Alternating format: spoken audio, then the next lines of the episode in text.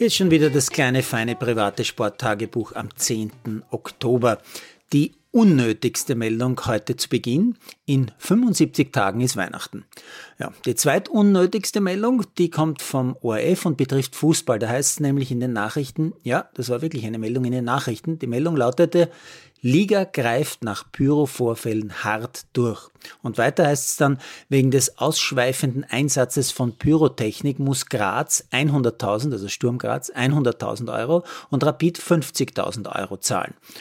Ich sage mal so, Pyrotechnik ist erstens eindeutig verboten. Und zwar seit Jahren. Nur wird es halt ignoriert, das Verbot, so wie viele Verbote.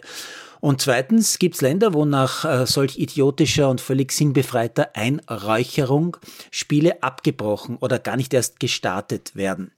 So gesehen ist eh super, dass sie spielen durften und die Vereine jetzt halt von den mehreren hunderttausend Euro Zuschauereinnahmen halt ein bisschen was an die Liga abgeben müssen. Man könnte es ja sogar Deppensteuer nennen oder so.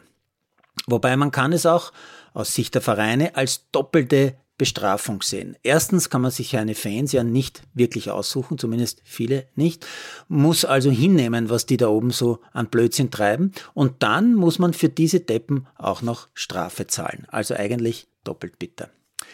Viel spannender finde ich persönlich ja folgende Meldung, äh, wonach die Sportarten Cricket und Squash äh, zu jenen Sportarten gehören, die für die Olympischen Spiele 2028 in Los Angeles neu ins Olympiaprogramm kommen sollen.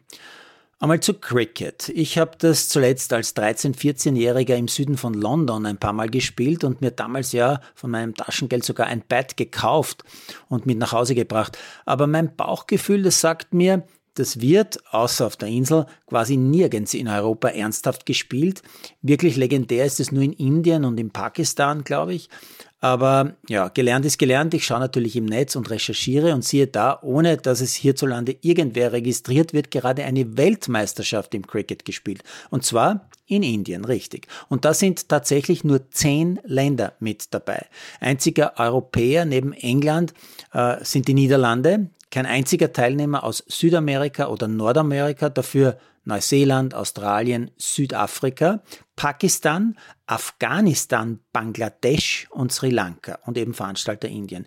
Und ich denke mal jetzt halt, die rund 337 Millionen Nordamerikaner und die rund 446 Millionen Südamerikaner und ein Großteil der circa 750 Millionen Europäer werden mit Cricket nicht so viel anfangen können bei den nächsten Olympischen Spielen 2028.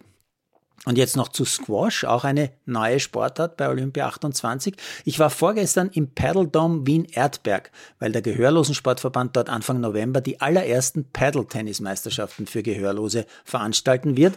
Und ich versuche da zu helfen, das ein bisschen aufzupeppen, ähm, daraus einen wirklich netten Event zu machen. Und in diesem Paddle Dome habe ich ja auch drei, glaube ich, waren es, Squash-Courts gesehen. Allerdings alle ohne Beleuchtung und leer.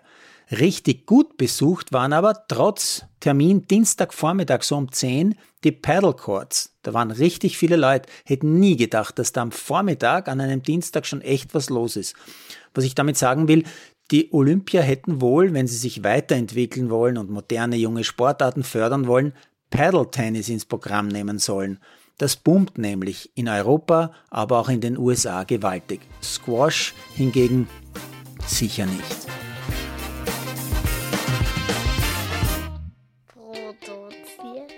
Ballerino, hier ist es.